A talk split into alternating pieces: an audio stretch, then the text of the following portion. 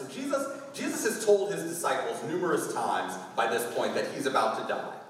Every time, every time there's a reference to, to Christ's hour or to his glorification, what he's referring to is his coming death. And this is obviously disturbing to the disciples. They, he, he knows it and they know it. It's why, it's why in verse 6 Jesus draws attention particularly to their grief. In verse 6 he says, Rather, you are filled with grief because I have said these things. And that grief makes sense. The disciples gave up everything to follow Jesus their possessions, their families, their jobs, all to follow this man claiming to be the Son of God, the Messiah. And now this man is telling them that he's going to die. He's going to leave them. Consider how the people of God have lived throughout, throughout the entirety of the scriptures. Nothing is more important than God's presence. If God is with you, it doesn't matter what you're going through. You can, you can make it through it. And so, for example, let's think about the Garden of Eden. God was with Adam and Eve, and when they sinned, a certain relationship with God was severed. God was still present, but distant. When God freed the people from slavery to Egypt, he wandered with them in the Ark of the Covenant. During the time of the monarchy, Solomon built the temple where God would reside, where the, where the worship of the people would center, and then the temple was destroyed. And the prophets, especially Ezekiel, asked, they, they, they wondered, where is God now? How will we be God's people if God is not in our midst? And that question isn't really definitively answered until the coming of Christ, the Son of God in human flesh, the divine presence, eating, drinking, and walking around with other human beings. Now, from the outside looking in, it, it might appear that this is as good as it gets. The divine presence walking around with you, walking around alongside you where you can see, you can see God and touch Him. But Jesus doesn't think that that's as good as it gets. And that's what sets up verses 7 to 15. In verse 7, Jesus says, Very truly I tell you, it is for your good that I'm going away. Unless I go away, the advocate will not come to you. But if I go, I will send him to you. Very simply, Jesus is telling his disciples that the incarnation is not the final act of God getting closer to his people. Taking on human flesh is not the most intimate way that God can interact with his people. No, the age is yet to come and it's going to require Christ's death, his resurrection, and his ascension in order to get to that point. But what is that? What is that age? We refer to that age as the age of the Spirit. A time when God is not just going to walk alongside his people, but rather is going to take up residence inside his people. This is an intimacy that's unlike anything that the Hebrew Bible, anything that we see in the Hebrew Bible. No longer do we need to go to a particular place to have an encounter with the God who created us. Instead, through faith in Christ, that very God, the Holy Spirit, dwells inside of you. See, one of the one of the disadvantages of the incarnation is that the Son of God, in taking on flesh, will only be in one place at one time. After he ascends and sends the Spirit, I can have as much of the Spirit as you can. God can dwell in each and every one of us. And that's all, that's all well and good. But, but one of the things that I think we really need to spend time thinking about is what it is that this Holy Spirit does. And so the Spirit does three things.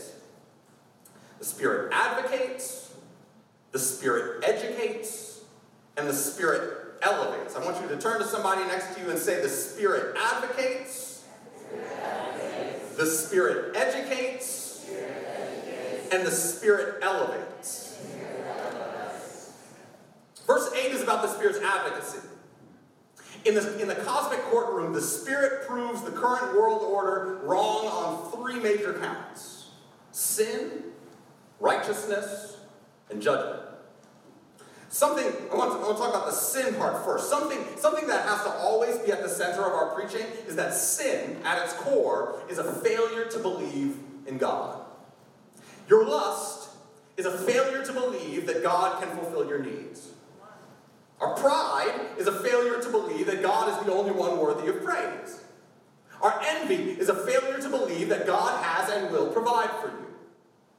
But only the Holy Spirit can show us the ways in which our sin is actually a failure to believe. Because when we're, when we're left to ourselves, we'll constantly think that sin is merely a matter of disobeying particular rules. It is that. But the Spirit is calling us to a deeper relationship with the Lord. One that's focused not just on obeying discrete rules, which are important. Rules are very important. The rules exist, we gotta follow them. Just so we're clear. But the relationship that the Spirit is ushering us into with the Lord, the true, true life-giving union with Christ is a life of love and belief that God actually that God actually loves you and wants what's best for you. And so when we see the rules of Scripture, what, what we're being told is the way that the Lord wants us to live because He created us to live in that way. Now, the Spirit also proves the current world order wrong about righteousness. In verse 10, Jesus says that the Spirit does this because I am going to the Father where you can see me no longer. That is, Jesus, t- Jesus spent his ministry telling the world that it was wrong about righteousness. And when he's not around, somebody still needs to do that work.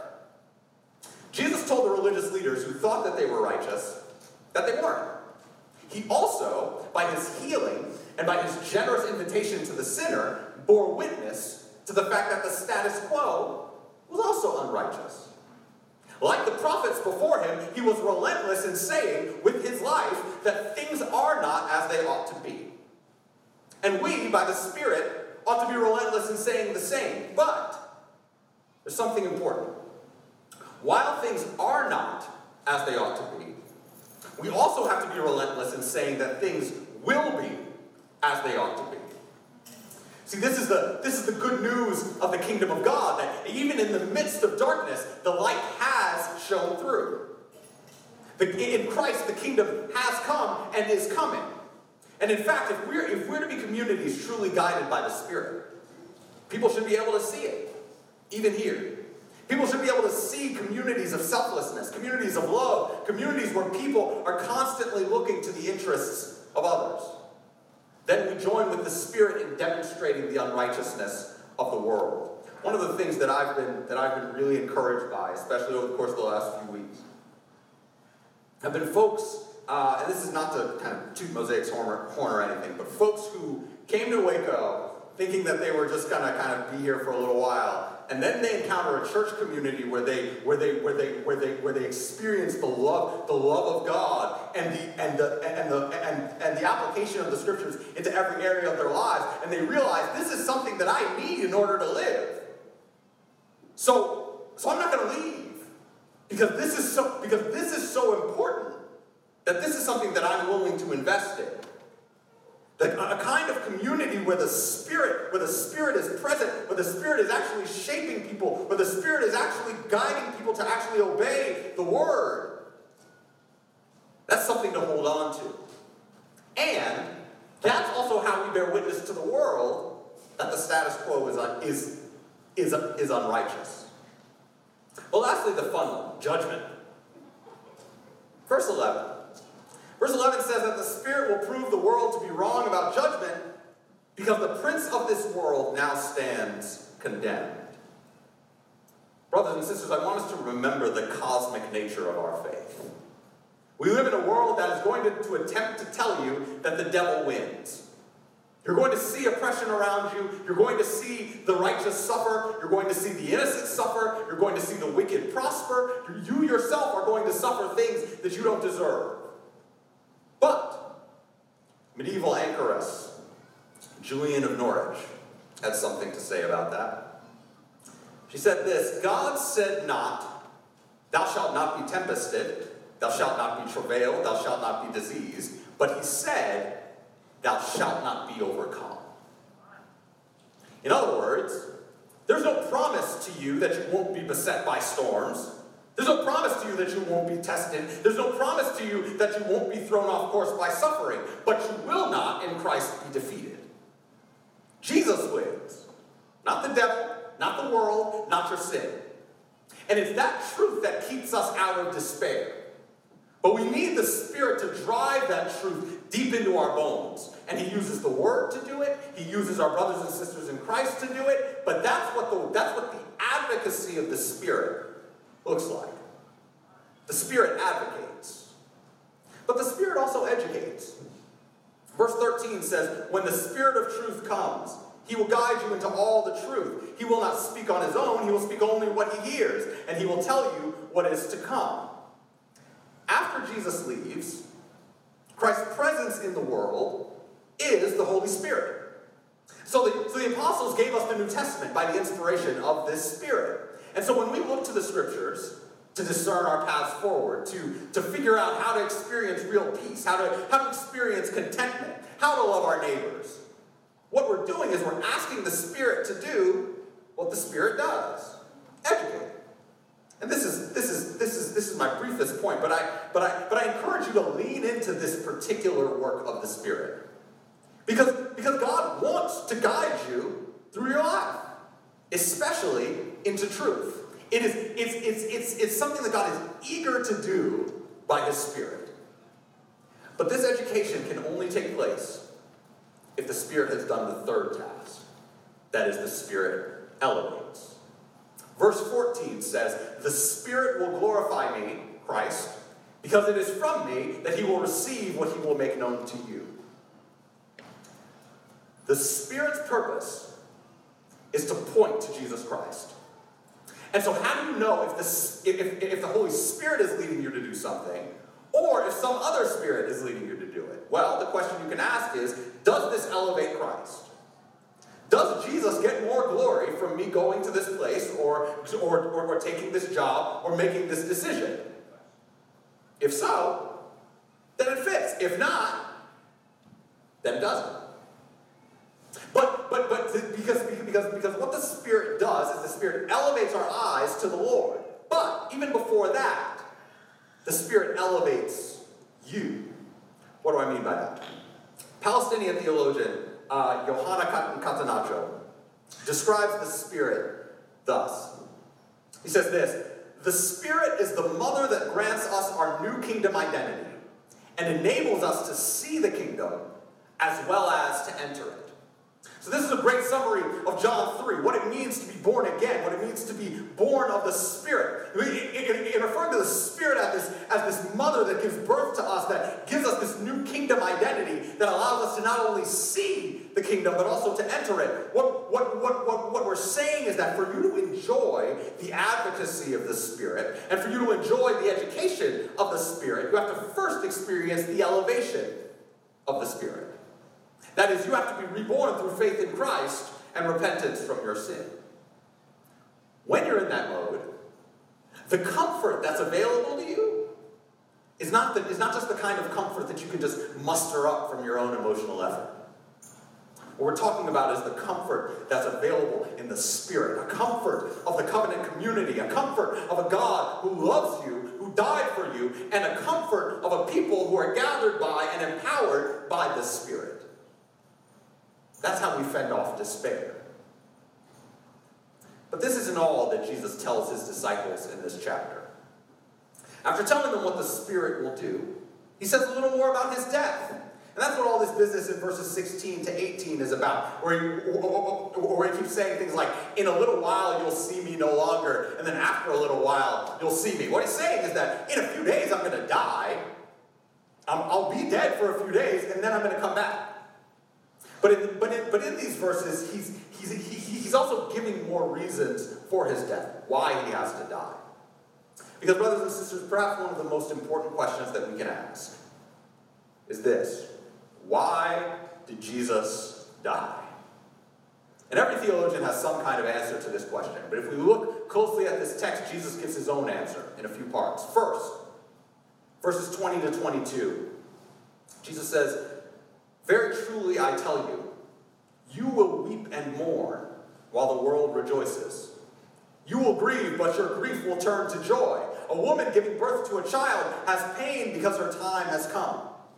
But when her baby is born, she forgets the anguish because of her joy that a child is born into the world.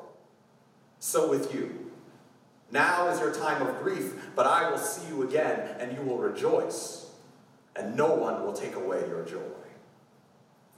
Weep while the world rejoices. Now, by the world, John doesn't, John doesn't mean that the 11 are going to mourn while every other human being in the world celebrates the death of Christ.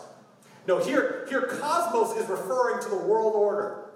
The anti-kingdom, as Jon Sobrino calls it. Sin, death, the devil, the principalities, and the rulers. Because Jesus represents everything that the kingdoms of the world cannot stand. While, while domination and exploitation are the norm of the kingdoms of this world, in Christ's kingdom, there is nothing but love, but self sacrifice and mutual concern, things that sicken the enemy. And so, as we're going to find in these coming chapters, a corrupt judicial system puts Jesus to death.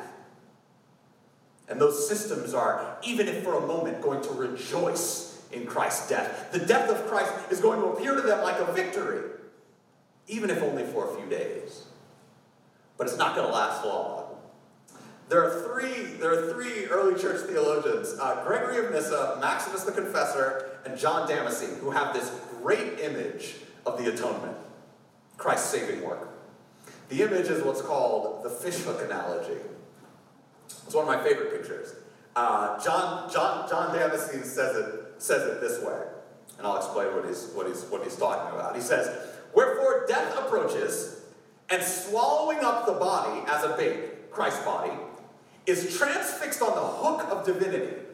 And after tasting of a sinless and life giving body, Christ's body, perishes and brings up again all whom of old he swallowed up. For just as darkness disappears on the introduction of light, so is death repulsed before the assault of life, and brings life to all but death to the destroyer. See, the image is that Satan and death are tricked into thinking that killing Christ is an easy thing. And so, like, like Jonah and the big fish, an analogy that Jesus already uses to describe his death, the fish of death swallows or attempts to swallow the Son of God. But what the fish doesn't know is that it can't digest eternity. And so, and so it spits him back up. And this is and this is a little bit gross, but but but gross metaphors stick in your mind better, so it's great. Um, so, so, so, so you know when you when you when you when you when, you, when you eat when you eat meat that's gone bad or something that's gone something that goes bad it, that your stomach doesn't like that when when when you eat and that thing comes back up that's not the only thing that comes back up. It it brings other things with it. And and so also with Christ when when when death vomited him up, he took us with him. Image that we're talking about here. And so, and and and and and, and, and but there's another image that Jesus that Jesus uses. It's, it's also it also is kind of a little bit gruesome when you think about it. But but it's the image it's the image of a pregnant woman giving birth, which is like not a fun thing to look at. But anyway, it's it, this this is especially like like this especially close to close to my heart because like Desiree is going to go through this again in a few months. There's there's the pain of birth but afterwards, as Jesus says, when, when her baby is born, she forgets the anguish because of her joy that a child is born into the world. I mean, sometimes you forget that pain. Sometimes it's, you know, seared into your brain. But but the reason, but the reason why, the reason why people forget that pain is because there are these massive doses of dopamine and oxytocin that flood your system when you see your baby for the first time. And they're so powerful that they swallow up the pain. And this is the kind of joy that Jesus is promising his disciples in the midst of what appears to be defeat. See, while they're, they're, they're afraid that they're going to lose their rabbi, and he doesn't tell them that they're not going to lose him, they are going to lose him, but only for a little while. Because the better news is that it's actually better for them that he dies, because it's the only way that God can get even closer to them. After, after Christ's death and resurrection, Jesus assures them in verses 23 and 24 about that day that's coming. He says, In that day, you will no longer ask me anything. Very truly, I tell you, my Father will give you whatever you ask in my name. Until now, you have not asked for anything in my name.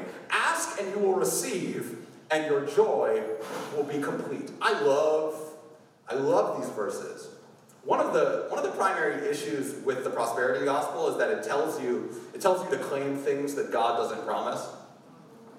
But but the but the but, but the kingdom of God, the kingdom ushered in by the incarnation, death, and resurrection of Christ, it, it does come with promises. And it does come with promises that you can claim. The promise of the Spirit, the promise of contentment, the promise of joy, the promise of, of, of loving Christ like community, the promise of wisdom. All are things that come in union with Christ. And these are all things that, according to Jesus, if you don't have them, it's because you don't have them because you have not asked. Because if there's one thing that Jesus wants to communicate with his disciples, is that he loves them. And, the, and, and, and, and that the Father loves them because, because they believe in him. And that he is eager to pour these particular gifts out on. And when we are united to the eternal Son, we get the benefits of that relationship. And the greatest of those benefits is what our Lord describes in verse 33. He says this I have told you these things so that in me you may have peace. In this world, you will have trouble. Not you might, not if you do things wrong, you're going to get no. In this world, you will have trouble. But take heart. I have overcome the world. Now, what does that matter for you, dear brother or dear, or dear sister? What it means is that we have to drive deep into our hearts that truth that Jesus uttered millennia ago and Julian of Norwich uttered about 700 years ago. That God said not, thou shalt not be tempested, thou shalt not be travailed, thou shalt not be diseased, but he said, thou shalt not be overcome. John will tell us in 1 John 3 8. Why did Jesus show up? Well, the reason, this is, the, this, is, this is the second half of the verse, the reason the Son of God appeared was to destroy the devil's work. He came to win. To use a basketball analogy, this is not, this is not a tied up game seven of the, of the NBA Finals with the last shot in the air we're all kind of biting our nails to find out what's going to happen. This is like game four. The Lord's team is up 3 0 in the series and winning the current game by 80 points with the ball and 25 seconds left on the clock. The game is in the bag.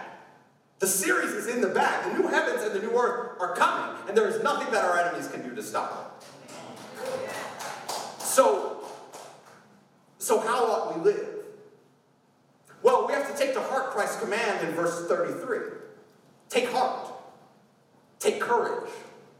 See, two of the most profound ways in which the enemy tries to wear us down are through despair and defeat.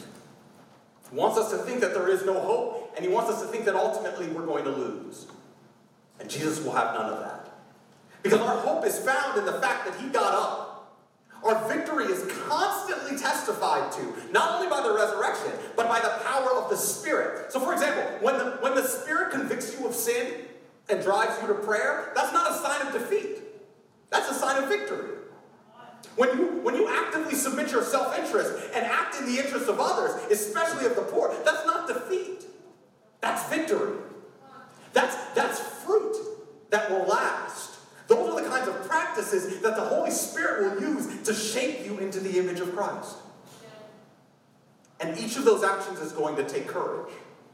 It's going to take you looking in the face of the systems of this world and saying, you don't determine what or who is valuable. And the world's not going to like you for it. Uh, so, so Katanacho, the, the, the, the, the Palestinian scholar I referred to earlier, he, he writes about how, in a Palestinian context, especially as a Christian, he's facing basically state, state-sponsored hate from, from, both, from both Jews and Muslims because he's caught in the middle of folks, folks who want a Jewish state and folks who want a Muslim state. And for, and for us, the hate that we may face may be from people who claim to want a Christian state. I saw, I saw on Twitter somebody asking, oh my gosh, Twitter, um, asking how many people would be in favor of an amendment to the U.S. Constitution that recognizes the authority of the Bible over our current Constitution and all of our laws. And, and somebody else chimed in and said, yeah, like, like Southern Presbyterian James Henley Thornwell, who, by the way, pro-slavery apologist guy, like this guy, they, this person really longs to see a truly Christian republic. Quite frankly, this is what the enemies of the kingdom of God look like. Folks who fundamentally misunderstand the nature of the kingdom of God. The modern nation state, whatever nation state it is, is a kingdom of the world. And we can't use the tools of the kingdoms of the world to force people into the faith. That's not how Jesus works. Although historically, this is the way that we've worked. being founded as a, as a white male Christian settler colonialist empire. But that's the way that like that like that's the way that a number of the governments of the world work. And this is not just me kind of going up. This is what Jesus says in, in, in, in, Mark 10 when he's talking to James and John. When he says that the rulers of the Gentiles lord it over their subjects. Domination and exploitation are the name of the game everywhere. It's what everybody does. And it's been our particular game for a while. Yes, slavery. Yes, genocide. But I think about the way that we treat Puerto Rico now. Yes, it's July 4th tomorrow. Yes, throwing off imperial power is still a good thing. But the American Revolution can also be can also be likened to like Assyria conquering Babylon. Like it's it's empire against empire. And quite frankly, like I'm not concerned, I'm not concerned with, with, with, with, with, with affirming a particular empire. I'm, con- I'm, I'm, I'm concerned, especially as a pastor, I'm concerned with the kingdom of God. I'm concerned with I'm concerned with, tra- with, with training people to care not for a particular nation, but to care for the poor and the oppressed. That's that's what we as the church ought to be concerned about. But in the midst, in the midst of of, of, of, of influence and other voices trying to tell us otherwise. To stay focused on that course is going to require courage. It's going to require courage to do the works of God with the resources that He has given us and only those resources. Yeah. Yeah. To make use of the Spirit of God of the community of faith, of the, of the sacraments, of the word, of whatever social influence and resources that the Lord has given us, because, because that is precisely what Christ has called us to do. Why? Because he has overcome the world. He lived his perfect life. He obeyed the law, the, the, the, divine law, perfectly. He died a criminal's death for you and me. He was raised and he put his foot on the neck of the devil, destroying his works, and he sent his spirit to dwell in all those who are united to him by faith. What he has left to us, dear brother and dear sister, is to walk and to love in that victory. So, my prayer for us is that we go, not just in any old kind of peace, but that we go in the peace that is ours in Christ Jesus. Let's pray.